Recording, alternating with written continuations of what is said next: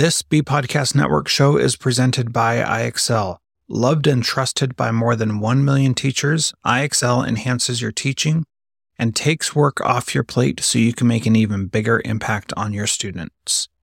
IXL delivers personalized learning across a comprehensive pre K 12 curriculum, including math, language arts, science, and social studies, and helps you assess student performance through actionable, real time insights.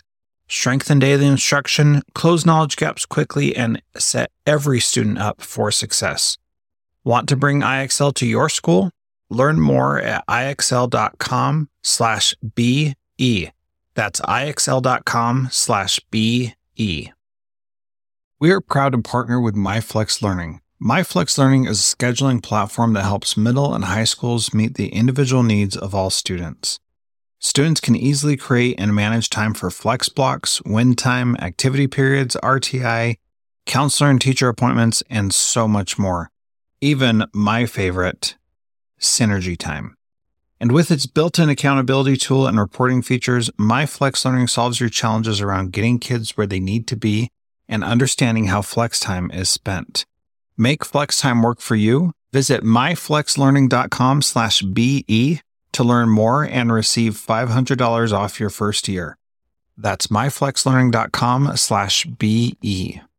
Welcome to the Cybertraps podcast. I'm Jethro Jones coming to you from Washington, host of the podcast Transformative Principal, author of the book School X, and of the forthcoming book How to Be a Transformative Principal. I am a former principal at all levels of K 12 education. Greetings, everyone. I'm Frederick Lane, an author, attorney, and educational consultant based in Brooklyn, New York.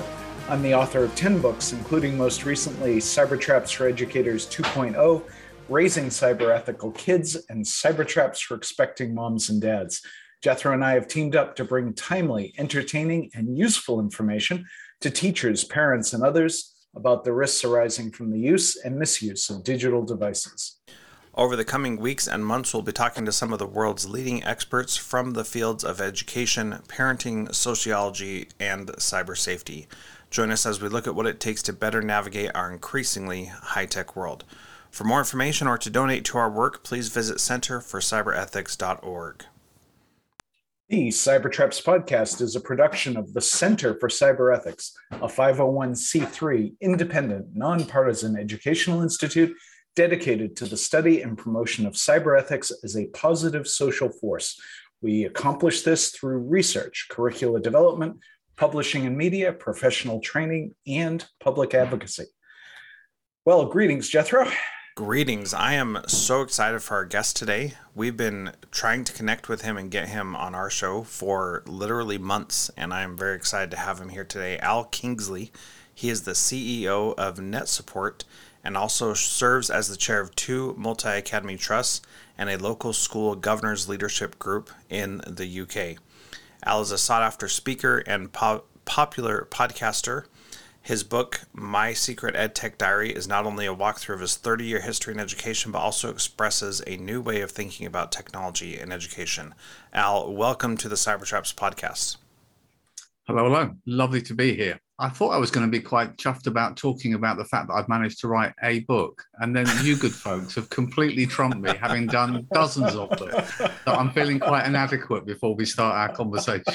Yeah, well, and and Fred starts out saying he's the author of ten books, and so I always have this imposter syndrome. Like, am I ever going to catch up to him? I don't think so.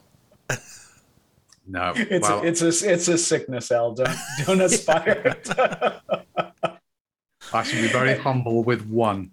oh, well, it is it is great to have you here. Clearly, you're doing all kinds of fun work in the podcast space and in the ed tech space. So we appreciate your insights and all of that.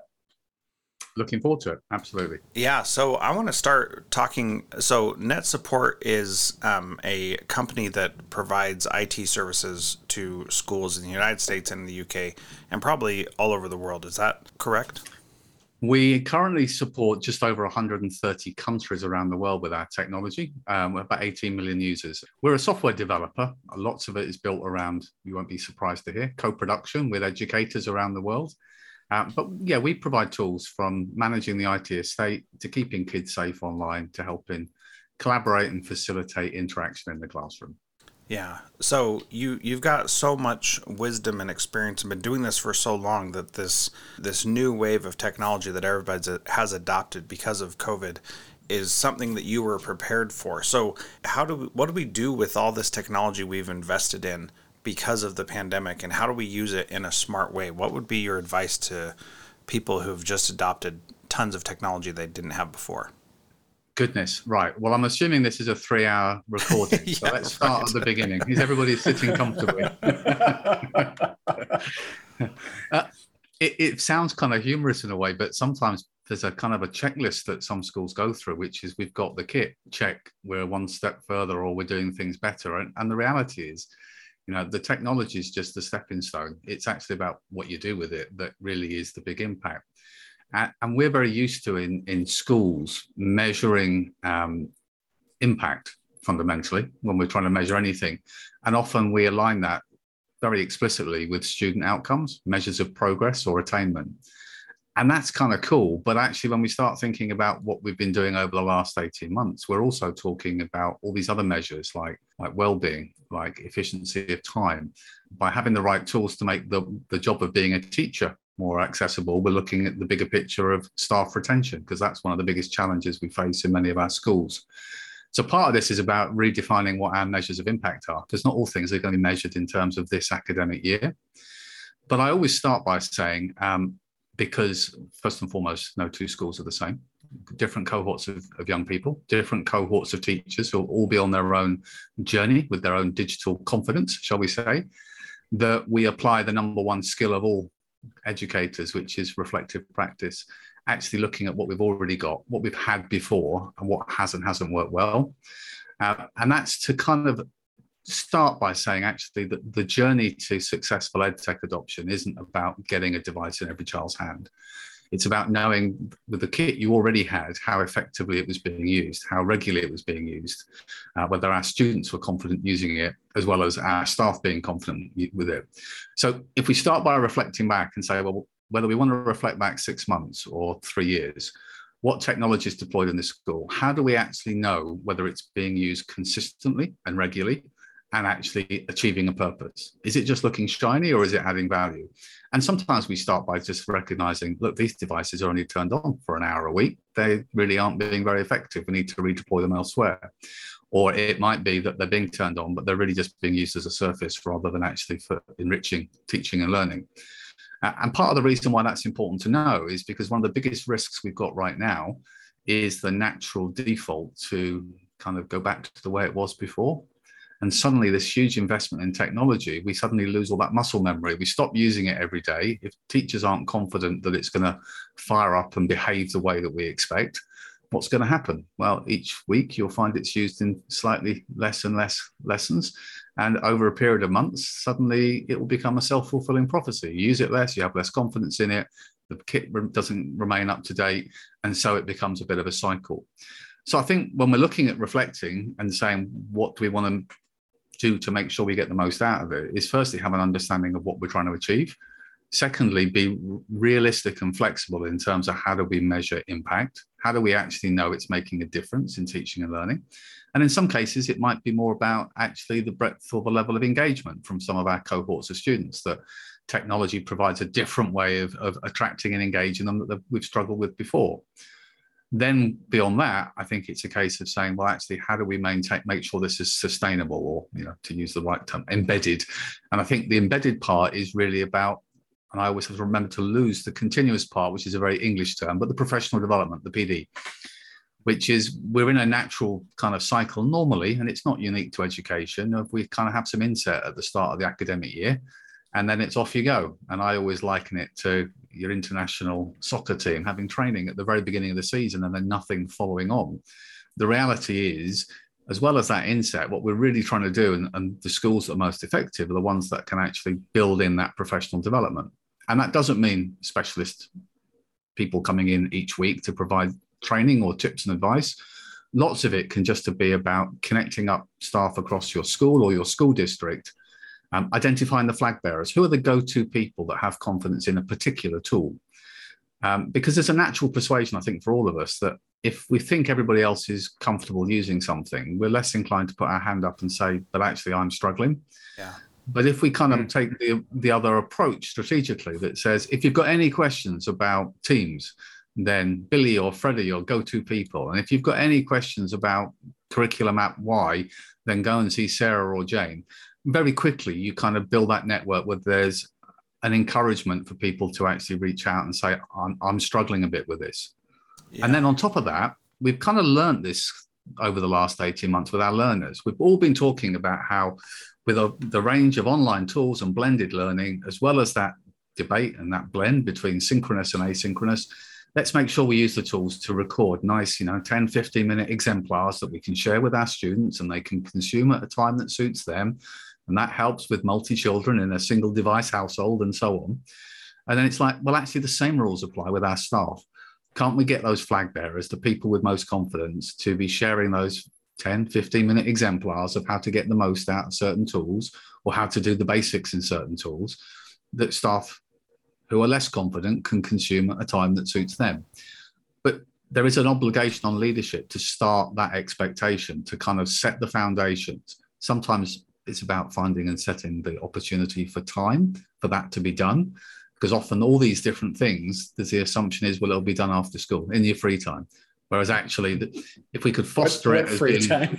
exactly, exactly. So that's what happens. What we do is we say, well, we're trying to support our staff with all these tools, but we haven't really supported them because we've given them this whole raft of new things to learn and to build proficiency in and to plan around that they didn't have to do before on top of everything else.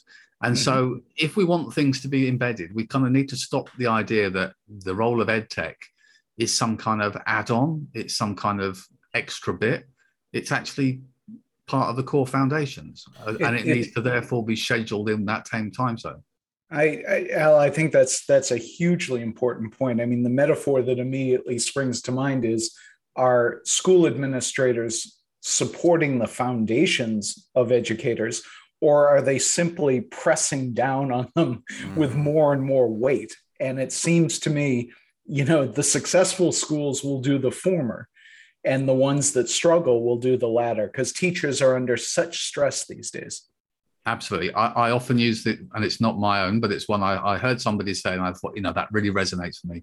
Think of a teacher as a glass full of water. Before you pour something extra in, like EdTech and new tools, you've got to pour something out. You've mm. got to always be mindful of that finite capacity. And, and it can't be their personal life that you're pouring out. Right. Exactly. exactly. exactly. But we're all very good at hiding that pressure. You know, we all yes. want to convey our ability to, we can manage, we can cope. We're all taking one for the team. But the reality is, what are we moving towards? And when we think strategically in a school, we're always thinking longer term. It's why I think back to that staff retention. You know, we can keep heaping short-term pressure on staff, but in the long term, all we're going to do is lose the most experienced and capable staff from our team, and it'll cost us far more to try and replace that. So thinking about that is where we need to move CPD to being some kind of short-term, we're doing you a favor with a couple of hours, to being this is fundamental in the same way as we would expect you know, to have a, a doctor keep being retrained on medical techniques, not just you've heard it once and hang on to it. Yeah. So I one of the things you said is evaluating whether or not the technology is being used effectively. And before you can evaluate whether or not it's being used effectively, you have to first establish what effective looks like, right? So Indeed. if you are using um, the the game Kahoot for two hours per day in your classroom, that's not a good use because Kahoot is not designed to be a constant, you're doing this all the time, and, and it gets boring very fast once you do that. So, using Kahoot once a week for 15 minutes, that's actually using it appropriately in my mind. Using something else like some uh, math tool that you do repetition on, you would want to use that more often because the repetition is where the benefit is. The daily practice is where the benefit is. For example, my daughter uses Duolingo and is on a 525 day streak right now of using Duolingo. And she's learning Spanish and now she's taking Spanish in school. And she's able to see how those 520 days have benefited her to be able to be successful. But she but she's not using it for an hour every day. She's using it for just 5 to 10 minutes every day and there's a difference. So how do you evaluate those things and what kind of metrics and expectations do you put in place depending on the software or the tool you're using?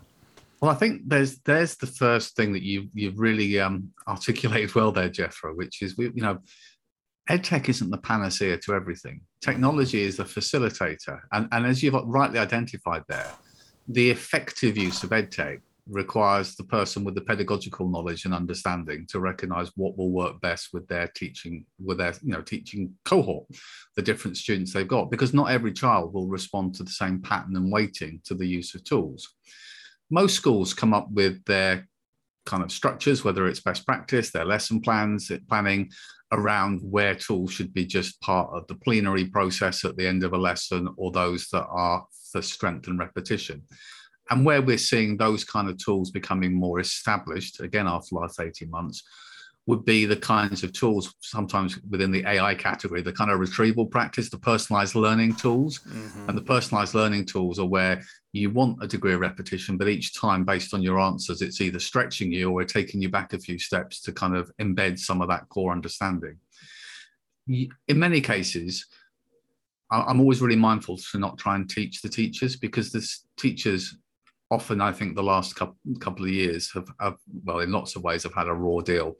But where I've really struggled is where I've seen leadership in big schools or districts who've said we're adopting these tools and you're going to do X, Y, and Z, and this is how many hours a day we expect to be replicating the normal learning day, but online and so on. And you kind of think, actually, first step should be to trust the person that's been in the room with those children every day for the last academic year or more, that they know how best to engage with their cohort to get the best response from them and actually trust their professional judgment and skills. We all know there's different tools that are great for that quick know, feedback loop to provide quick evidence to get a, a quick sense of understanding that can then perhaps split the class whether we need to go back and revisit topics. And there are other things where that repetition is kind of key to embedding knowledge. But i do think within reason the, the, the kind of the the role is to share the solutions that are out there. And i'm very much one that is about you need to empower the classroom teachers to make the decisions about what works best for their school now, there's a there's a balance here, isn't there? A bit of a yin and a yang, which is what we don't want in every school is a free form approach by every class teacher that we end up with seven or eight solutions that do exactly the same thing being used in different classrooms because that's not a good way of sharing skills because we're all using different tools. It certainly isn't good from a, an IT support perspective, and it obviously has other domino effects. So, so we're back into this thing now, which is we want to empower teachers to make choices but part of that process of making a choice is the peer assess of their colleagues. What are you using? What's worked well for you? So, actually understanding how to effectively select the right solutions. And we've seen a whole heap recently, certainly again the last couple of years, where the narratives move to probably because there's a lot more choice about evidence based technology. How do we actually get the evidence to know what really does work versus what looks shiny, shiny? And a large part of that is about you know let's move beyond the brochure. Let's look at the case studies. If it's pedagogically aligned then let's look at the independent research if it's appropriate. But more often than not the bigger one is the peer feedback either within your district or beyond. You know that's where social media and other platforms become such a boon to find out whether these tools have benefited other learners around the country or beyond frankly. And i think all of those kind of come into the practice of it and so I think we've got to make a fine line between edtech becoming too recipe based in terms of you should use this solution for X minutes or hours and this for that. It is very much a case of let's review, evaluate, agree the right tools that are appropriate for our school or district. Let's lay the toolbox out, make sure there's the appropriate initial professional development and then the ongoing signposting of who to go to if you want to find out more build the resource library, but don't duplicate. Make sure it's centrally available so everybody in the district can access it. And then from that, you're empowering teachers to make choices. And some of that, hopefully, will be discovering tools that others are using that they would have never have known from their silo pre-pandemic. Let me ask you this, Al, in connection with all of this. What or how do you view the role of the students vis-a-vis ed tech? I mean, it seems to me that, for instance, one of the things that might be useful is that often kids have a keener grasp, shall we say, than some educational professionals on how uh-huh. software yes. can be used. And so when I think you're you're raising this idea of a video explainer, it seems to me there's a real role for students to provide some of that same guidance and education. Obviously, it would need to be appropriately monitored by yeah. adults. But I, but I'm curious. I mean, this ed tech conversation I think has to include students as participants as well as receivers. 100%, Fred. I mean, when I talk about a, a, school or district building a digital strategy, at the heart of my rather messy Venn diagram with all the stakeholders is teachers and students, because that's what we're all about ultimately. Um, so, with that in mind, I always think when we start talking about the how do we effectively evaluate technology, then student voice becomes critical in that. Because at the end of the day we're trying to get them to validate whether this is something that helps them engage helps signpost better encourages explains better. And often you're absolutely right one of the best learning experiences for any child is to actually get them to train somebody else to teach somebody else actually to think through how to explain it to somebody else. And i think we often see it in the in the conversation around younger learners as digital champions within the school that are often really good at talking to even younger children about digital citizenship and some of the areas that wrap around that. But I think within reason, depending on the age of our learners, you're absolutely right. I always put a little caveat on that, which is often I hear a lot of parents and, and, and sometimes staff talking about, you know, well, uh, digital natives, they already know how to use technology. And I always put that little caveat just because you're confident in how to use your smartphone or your Xbox doesn't mean you're confident with the tools the school has selected. Doesn't mean you're confident with how to use the tools correctly and appropriately. And sure as heck doesn't mean that you're confident to keep yourself safe and understand the implications. Because frankly, as adults, many of us struggle the same. Oh, so totally, as we demonstrate worldwide every day. Yeah. Look, I mean, I think the way I've summarized your point there to the parents I speak to is that competence is not the same thing as wisdom or a sense of responsibility. Exactly. And so, even parents who feel technologically challenged or worried about their grasp of technology, they simply need to remember that they have experience and hopefully wisdom that they can pass on to their children about how these tools can be used. Absolutely. And frankly, anything we can foster that involves greater parental engagement with our learners is always going to be a positive. Always. Yeah, and the other thing that I would add, the the difference between what they call digital natives and digital immigrants is that kids are less afraid to break things and that's really the big difference. Whereas adults are afraid that if they do something wrong they're going to ruin it and they won't know how to fix it. And that really is is all that is different in most situations so and let's not and one quick yeah, point jethro let's not lose sight of the fact that digital natives are starting to have kids themselves. That's right. You know, yep. so this this whole the okay, You're making me thing, feel old now. yeah, well, I, I have some personal experience with that. So this is, you know, the this whole debate, this whole discussion is going to shift right underneath us. Which is one of the reasons I am such a big fan of bringing the students into this conversation, because I do think they've got a lot to add on the topics you're raising. Mm-hmm. I quite agree. Yeah. Yeah, so I'd like to talk about the students and especially the mental health aspects of students and how, mm. you know, a lot of parents um, are concerned about excessive screen time. And certainly with remote schooling, emergency remote schooling, that's what kids are on Zoom all day long or on Teams all day long. And that's that's challenging. How can we help with the mental health, the addiction aspect of technology, and things like that to help it not be a detriment to our kids and instead be something that helps them flourish rather than wither?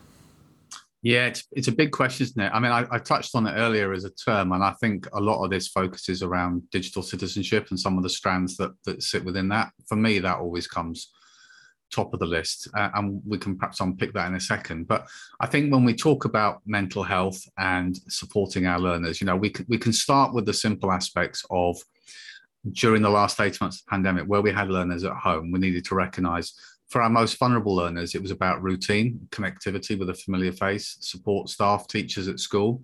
And so we all adopted, whether it was Teams or Zoom or Meet or whatever else it was, there was a, an opportunity for schools to try and maintain a degree of routine for those learners that really needed that kind of continuity to give them the, their emotional support. The second part was we always talk about tools in terms of facilitating teacher to learner support, but actually some of the most powerful bits were about allowing the learner to learner collaboration, uh, that kind of peer assessment, peer engagement is part of that, which I think we kind of in education, I think we, we understood that the, the bigger challenges for our learners were, wasn't in reality that kind of lost learning, the catch up that was needed, but it was more about social, emotional, mental health, the kind of ch- the, the challenges for our learners. So I think technology plays a role in terms of being the facilitator to, to bring young people together digitally, to allow that continuity of learning from teachers.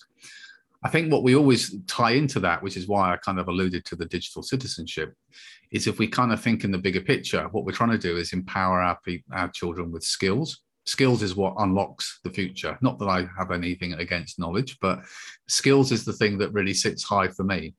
And in order to empower our learners with skills, we need them to understand the implications of their actions online. So, whether it's about their digital safety, their footprint, I think we've seen a whole raft of challenges. So, it ties in with students' well-being, which is about things like the way that young people interact with each other. Uh, in the UK, being real challenges with peer-to-peer online abuse and sexual abuse. And so when we start thinking about one of the challenges that, again, unfortunately applies to adults as well, which I always refer to the digital inhibition. The way we interact with people digitally is, is often quite different to the, maybe the way we conduct ourselves face to face. Understanding and signposting that, setting things that we might take for granted, and actually signposting to young people the way that they should conduct themselves, what they say, what the implications of what they say are maybe in the future then thinking about the and making them aware and again this is there's an age progression here about you know the influences of that kind of echo chamber and how to actually seek out and validate information and what that means.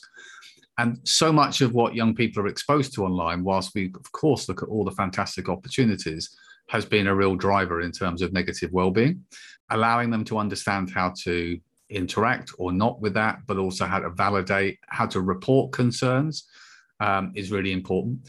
Obviously, technology is underpin that. If we think in schools and for the US, if we think of the, the CIPA guidelines, technology can provide a role, whether it's in the filtering or the blocking of content that might place young people at the most significant harm.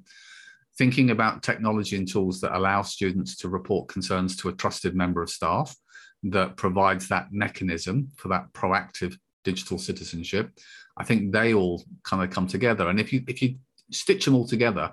You know we start with the kind of the, the physiological kind of needs of a child and then the safety and security and we talked about it through we've got that bit about working with their peers and, and fostering peer engagement which i think is important when it comes to having a sense of belonging in your school and that's what a lot of children felt. They weren't part of the usual fabric of the school day and all the other activities that wrap around it that's part of their school day if we give them those kind of tools and confidence, you build their self esteem. And that ultimately is kind of what feeds into that self actualization, isn't it? Really, it's that sense of, and it's the funny thing, of course, is, and funny is the wrong word, but this is what educators have been doing for for, de- for decades, centuries.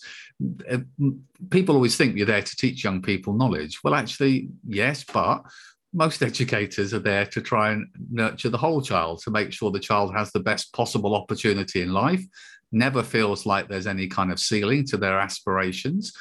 That's why I think we've seen post pandemic, and maybe that's too optimistic to fully say post pandemic.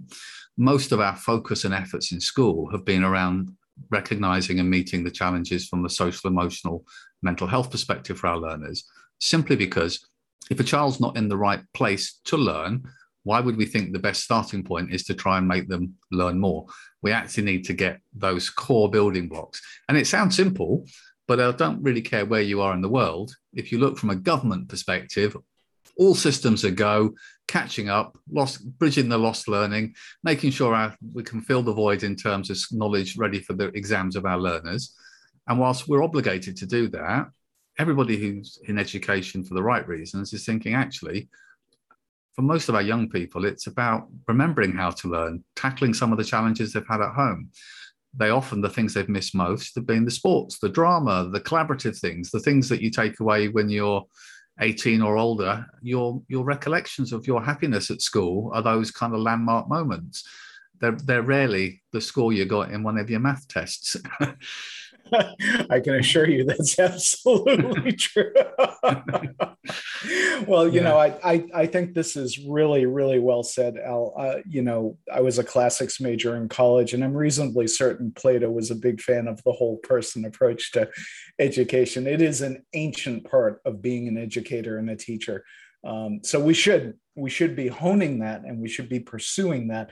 I think that's one of the reasons that parents get concerned about the role of ed tech and the amount of screen time, as Jethro was alluding to, because it does feel like a diminishment, right, of the whole person in terms of athletics or reading or drama or music or any of these other more interactive forms of education. So that's one of the challenges. I think from the perspective of someone who's been working with Jethro on this concept of cyber ethics, that seems such a core piece of digital citizenship in terms of the kids being able to apply critical thinking and take personal responsibility for their actions in this new landscape. And we're just touching now on the virtual reality and the metaverse and all of these other fever dreams of technologists, right? So this is going to be an ongoing challenge. And I, I, I think that the work you're doing, where you're trying to develop clear, cogent methods for evaluating the effectiveness of what's gone into the classroom is hugely important. I think, um, as you you good folks, you know, it's an area clearly close to your own hearts as well. I think what we can always recognize is whatever we know now, by the time we've realized it, that the goalposts have moved, that the, the challenge is, is further down. You touched on the metaverse, you know, I, I, have people say to me, isn't this a fantastic opportunity for educating education? And, and part of me sits and thinks, well, it's a fantastic opportunity if we level the playing field and that children from a deprived background can access a virtual museum and suddenly they can see resources and other things the same as everybody else. But the other half of me looks and thinks, but who's controlling the metaverse? Who's managing and making sure the content is fair and reasonable?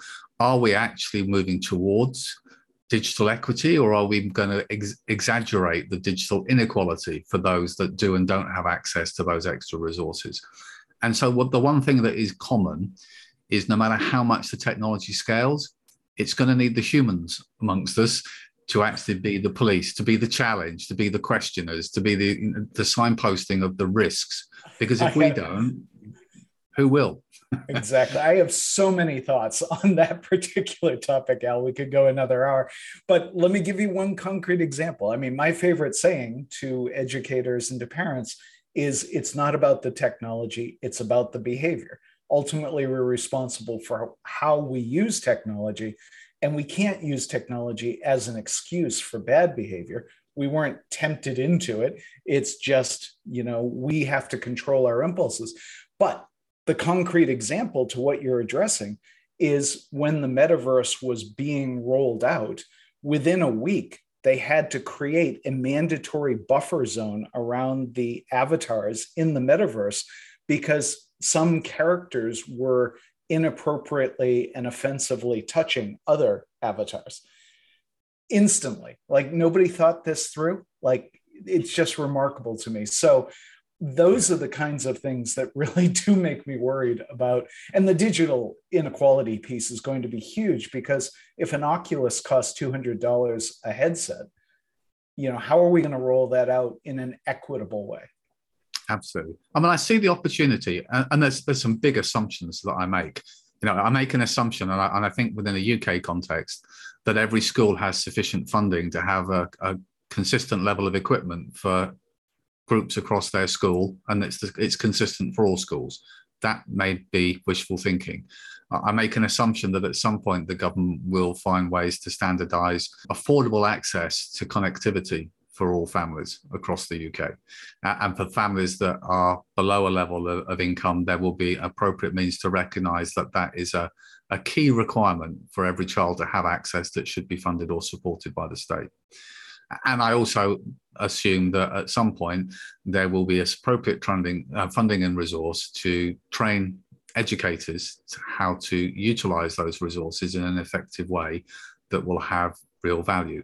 Now we're already used to seeing the you know the, the VR headsets becoming more more prevalent. in some schools, they're a nod and a, and a, nice distraction and something that gets the kids excited. In others, they're becoming embedded in terms of how we deliver particular parts of the um, of the learning journey within an academic year. But all those things require equity. And if there isn't equity, then all we do is we start talking about these amazing resources, concerns put to one side, that could be available and we suddenly recognize that that will create far greater inequality than the aspiration was that actually we would provide better equality by bringing these resources that many children would never have the, the means to travel and see straight to their headset. But like all these things, where there's challenge, there's opportunity, and where there's opportunity, there's always somebody that wants to try and take advantage of it. And I think with everything in technology, I always come back to that bit of it's about it's the facilitator. It still requires the human. When we talk about how long a child spends on a tablet, the first question is, but what are they doing? Because that's the real measure, not the finite measure of time, but was it productive and useful time, or was it time that was serving no purpose? And you're right, get outside and play in the fresh air, do something different. Uh, and so I think what we're increasingly learning is technology is a great leverager to allow educators to educate technology is not an educator. It, it, doesn't sit in its splendid isolation as a tool that, without supervision, without rules and approaches, is somehow going to replace the role of that human being. I don't believe. Yeah, I well said. I'm I'm right there with you. And one of my favorite quotes is from Heather Staker, who said that, who wrote the book literally on blended learning, and she said nobody cares about screen time if it's being used in a productive way. The only time we care about screen time is when we're wasting time on a screen. And so if we differentiate between wasted screen time and useful screen time, then we can start to understand what is a good amount of screen time. And the reality is is these devices are going to be part of our life for a very long time. And we need to be prepared and understand that that's what they're there for. And teaching how to use them appropriately, productively, and for the right reasons is essential to us being effective with them for the rest of our lives. And that that starts uh, in the home, in our schools, everywhere that we provide these devices. We need to be talking about that. And I'm so grateful for you saying that it needs to involve the human aspect. That's that's really awesome. Could I just ask you one favor? Could you stop mentioning people that have written books, though? yeah. yes. Sorry about that, Al. yeah. So this has been a great conversation. I'm so thankful to you for being here, Al. I think the last thing that I would would ask is we have all of these all of these tools, all of these suggestions that we talked about here. What's the one thing you would tell someone if they said if they came to you and said, I've I've got all these technologies and all these tools, where do I start? What's my first thing that I need to make sure is happening across my school? The first thing, top of the list, um, and we see it all the time with schools acquiring new technology, is to actually pause and make sure that all of your stakeholders, particularly all of your staff, understand why you've chosen those tools, how they're going to be implemented, and what their purpose is. Too often we see a top down surprise, you've got this new tool that we've decided to use across our district, and suddenly the staff are expected to figure out the benefit and impact. The second would be always expect to invest a similar amount in professional development as you do in the acquisition of tools. It will serve you well. And the third bit of advice is always less is more. Don't try and implement and do too many things too quickly. Do a couple of things well, get them embedded, you'll build confidence and you'll actually build support and buy in to do more things in the future. Yeah, very well said. Excellent. Great conclusion, Al. Thank you very much. My pleasure. That wraps up this episode of the Cybertraps podcast. In the coming weeks, we'll continue our coverage of emerging trends in a variety of areas, including digital misconduct, cyber safety, cybersecurity, ed tech, privacy, and the challenges of high tech parenting. Along the way, we'll talk to our growing collection of international experts who are helping us to understand the risks and the rewards of digital technology. You can find the Cybertraps podcast on all your favorite podcast apps. We hope that you'll share the show with your friends and colleagues and reach out to us if you have topic, question, or guest suggestions. If you'd like to follow us on Twitter, I'm at Jethro Jones, Fred is at Cybertraps, and Al is at Al Kingsley underscore edu. If you're still listening, you must have loved this show. Please leave us a five star rating and review in your podcast service. We appreciate you having you with us today and look forward to seeing you in our next episode on Monday. There are lots of solutions out there for giving students what they need when they need it. But when do they actually do all of those things?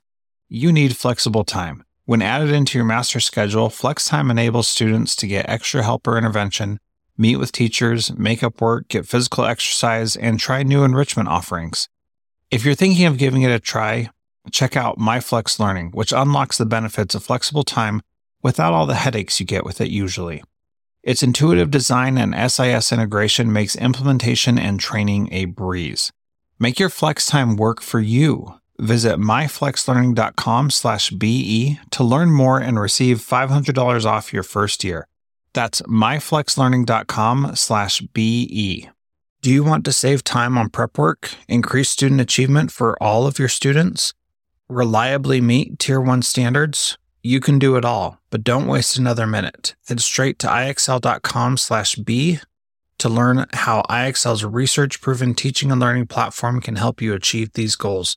That's ixl.com slash BE.